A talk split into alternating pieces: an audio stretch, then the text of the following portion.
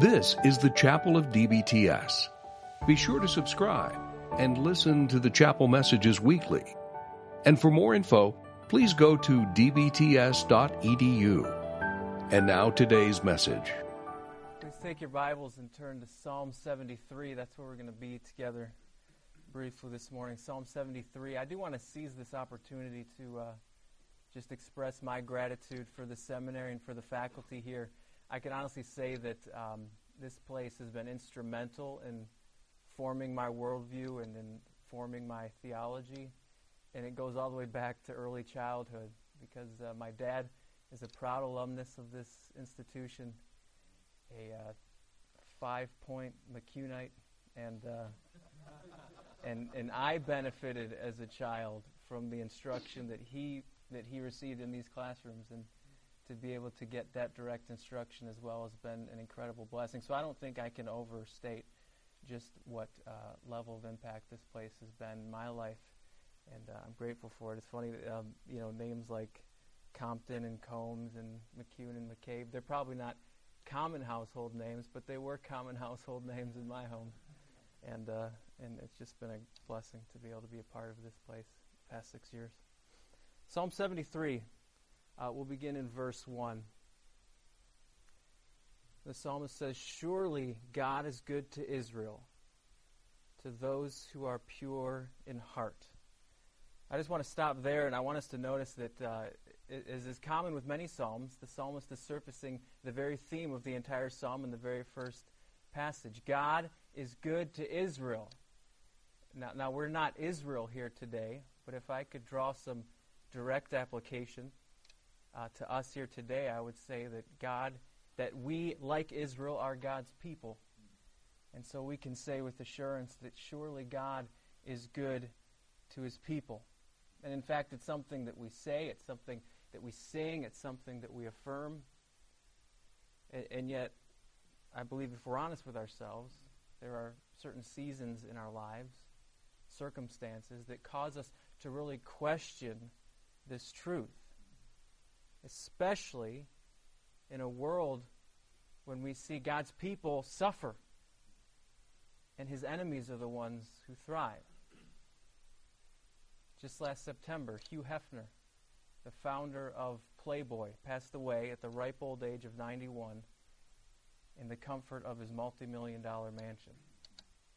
He described himself as the boy who dreamed the dream making millions off of the lust of men and the objectification of women, and using his platform to, to bring forth the, to push forward the sexual revolution, along with abortion rights and drug use. Truly a godless man who lived a life of comfort and luxury and prosperity and influence passing away at the ripe old age of 91. And about a month after his death, someone else passed away. Her name was Annabelle. But she wasn't 91. She was 14 years old. And she was gunned down by an armed gunman while she was worshiping in church, in a small church in Texas. Her, along with 25 others, many of them kids, were killed just for going to church. You know, day after day, we, we see these things and, and it causes us to question the goodness of God. But it's not just what we read in the headlines, right? It's also, in a very real way, what we experience in our own lives. Perhaps you're here, and, and even in the midst of your theological training, you are feeling the weight of a trial or discouragement or the pain of loss. And this statement that we say so much at times rings hollow for us. And if that's you this morning, if I could just be an encouragement to you to know that you're not alone. And in fact, you stand in the company of many of God's children who face the same discouragement, one of which is our psalmist here this morning. I'd like to pick up immediately where we left off after he introduces the theme and states the goodness of God. Look at what he says in verse 2. But as for me, my feet almost slipped. I had nearly lost my foothold, for I envied the arrogant when I saw the prosperity of the wicked. Here in Psalm 73, we witness a man in crisis. A man who, in the face of what he sees and what he feels, is questioning what he knows to be true. So I'd like to invite you this morning just to listen to this man's personal testimony, to feel his frustration and his envy, and then watch and wonder as God takes this man from the depths of doubt to the heights of hope. And if he did it for him, he can do it for us. So let's begin with the spiritual crisis. What is it exactly that's causing our poet to, to question the goodness of God? Well, I think simply stated, it's this the wicked prosper and God's people suffer. Right? Now, now let's just look at the, the wicked and their prosperity. But before we even consider the extent of their prosperity, which, by the way, is abundant, first let's just look at the extent of their wickedness, which is equally as abundant, right? Look at how he describes these wicked people. They're violent. Verse 6, the second half of verse 6 says they clothe themselves with violence. Verse 7, from their callous hearts come iniquity. Their evil imaginations have no limits. Verse 8, they scoff and speak with malice, with arrogance, they threaten oppression. But not only are they violent, they are incredibly arrogant and proud. Look at the beginning of verse 6. Pride is their necklace. Verse 9, their mouths lay claim to heaven, and their tongues take possession of the earth. And look at verse 11, and let the insolence and arrogance of this statement just sink in for a minute. They say, How would God know? Does the Most High know anything? And yet, in spite of their wickedness, see how they flourish. They're healthy. Verses 4 and 5 describes them as people with no struggles their bodies are healthy and strong. They're free from common human burdens. They're not plagued by human ills. Verse 10, we see that they're incredibly influential. Their people turn to them and drink up waters in abundance. And then the summary statement, we see that they're wealthy and carefree. Verse 12, this is what the wicked are like always free of care. They go on amassing wealth. He looked around and he saw that the wicked were living the dream. And, and he wasn't just discouraged and troubled, he was jealous. Verse 3 says, He envied the arrogant. He wanted what the wicked had. But his inner struggle wasn't merely due to the wicked's prosperity, it was also due to his own suffering as one of God's people. Look with me, please, at verse 13. What a verse, by the way. Surely in vain I have kept my heart pure and have washed my hands in innocence. 14. All day long I've been afflicted, and every morning brings new punishments. If I had spoken out like that, I would have betrayed your children. When I tried to understand all this, it troubled me deeply. This man trusted God, and for what? for affliction after affliction. Notice the relentlessness of his suffering all day long. Every morning brings new punishments. Like the endless waves against the cliff, hit with sorrow after sorrow, so much that he throws up his hands and says, Surely all of it in vain. And I think what compounds the burden of his plight is the psalmist's ever present awareness of the scandal of his jealousy and doubt and the devastating effect that it could have on God's children. It's nothing short of betrayal, right? Look at, look at verse 15. If I had spoken out like that, I would have betrayed your children. You know, I think as men devoted to the things of God and, and no doubt often look to for biblical guidance and direction from God's people, it's easy for us to relate to this burden, isn't it? I think it's a sobering reminder that our words and our decisions and our sins always affect more than just ourselves. But can you relate to this man's pain?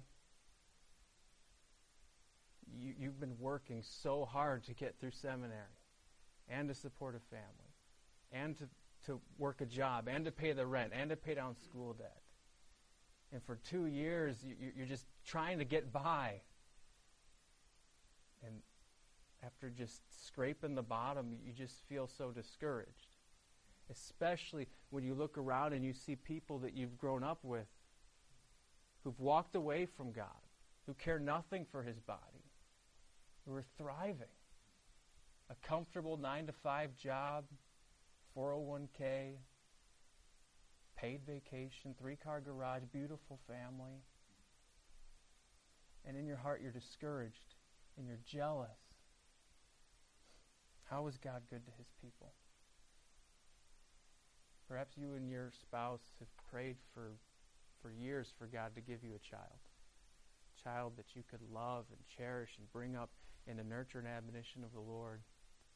But after years of trying and, and heartbreaking miscarriages, God continues to say no. And it doesn't make sense because you look around at a world with, with people, with a world filled with pregnancies that people don't even want.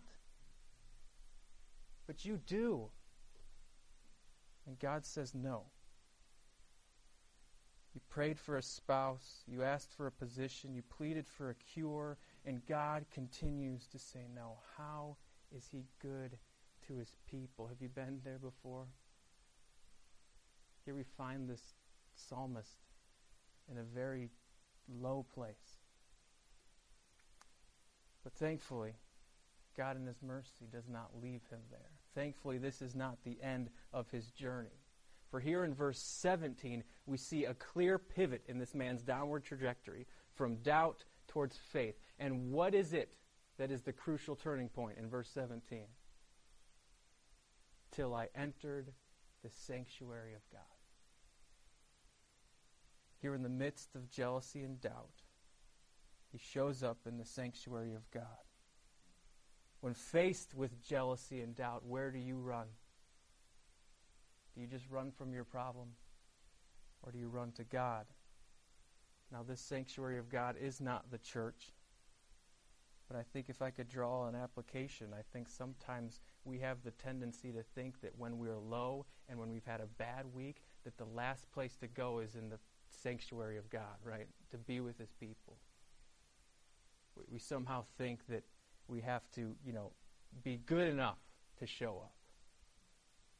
We have to have a good week to fellowship.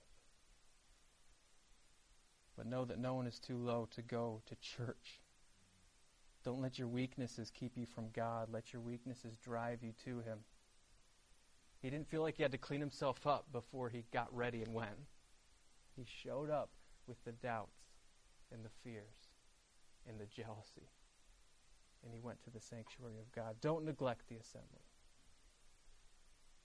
Now, what I'd like to do is just identify three results from his visit to God's house.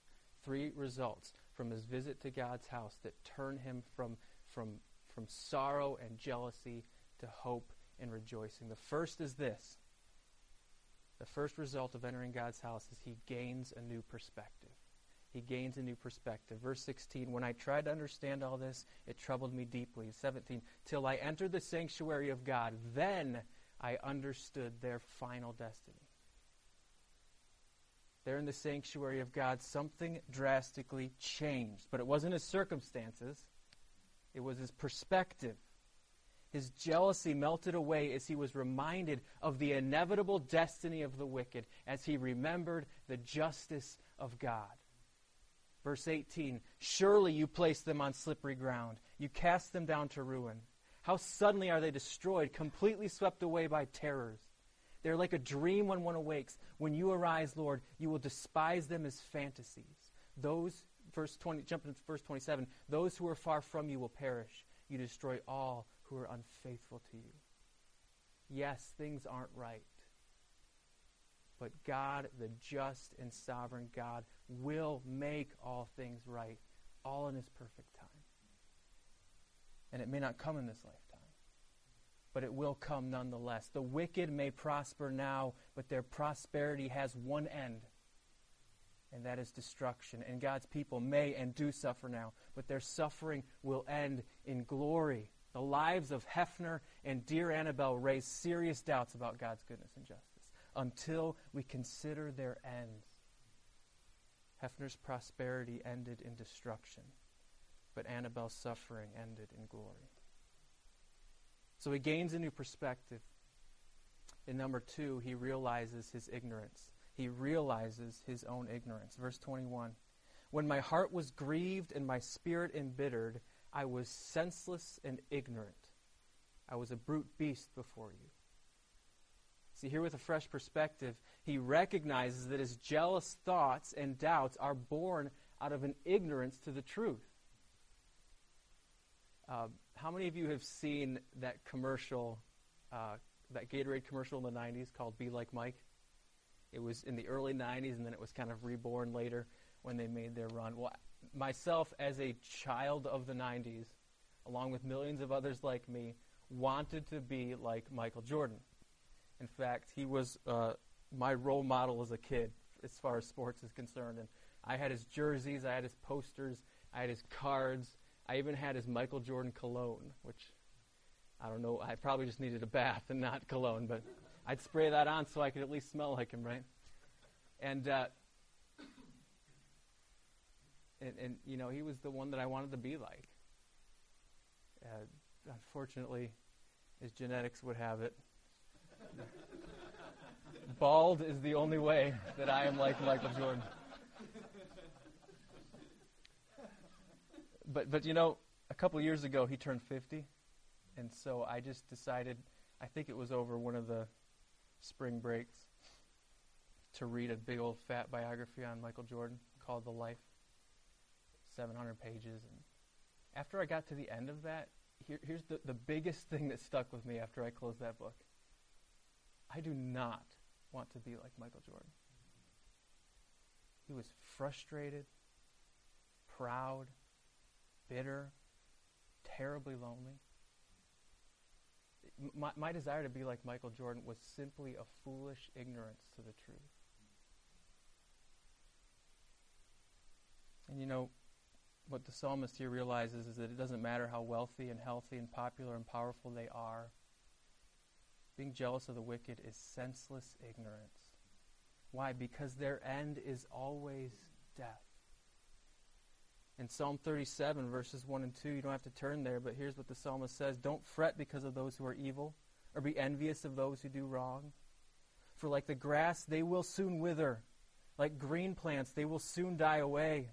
Proverbs 24, we see something very similar in verses 19 and 20. Don't fret because of evildoers or be envious of the wicked, for the evildoer has no future hope, and the lamp of the wicked will be snuffed out. Don't envy them. Pity them. Pray for them. So he gains a new perspective. He realizes his ignorance, and finally, in the sanctuary of God, his eyes are opened and he affirms God's goodness. Verse 21 When my heart was grieved and my spirit embittered, I was senseless and ignorant. I was a brute beast before you.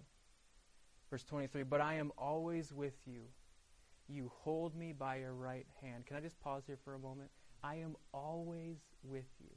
Isn't that an incredible statement given the journey that this man had just been on? He was a brute beast. And yet God didn't abandon him. He didn't walk away. God was there holding him, guiding him, always with him. Aren't you grateful for a God who's with us not just through the victories, but through the failures as well? I think this is an incredible testament to the security and the preservation of God's people. Verse 24, we'll keep going. You guide me with your counsel, and afterward you will take me in the glory. Whom have I in heaven but you? And earth has nothing I desire besides you.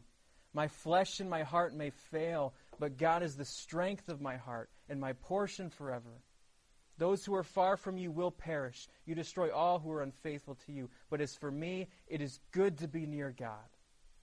I have made the sovereign Lord my refuge. I will tell of all your deeds.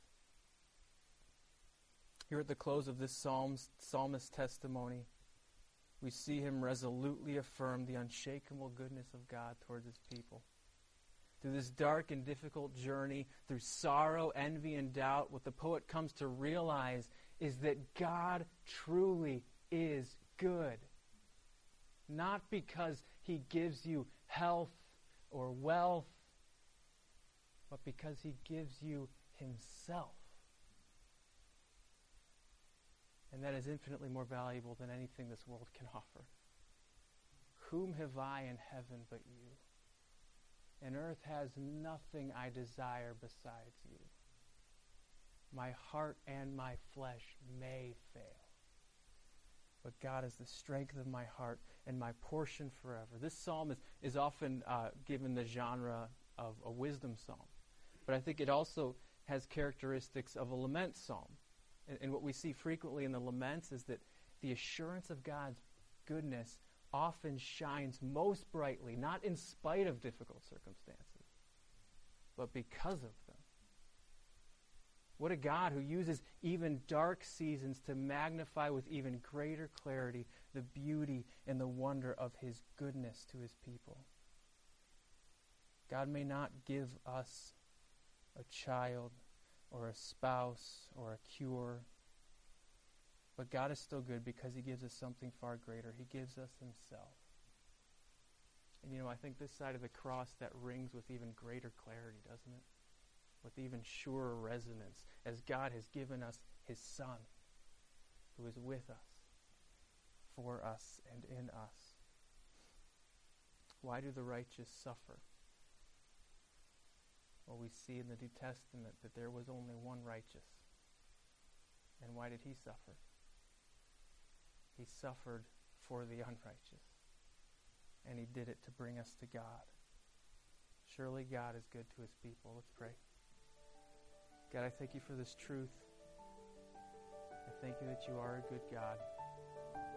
May we look to you and find our hope only in you. Amen. Thank you for listening to the DBTS Chapel Hour.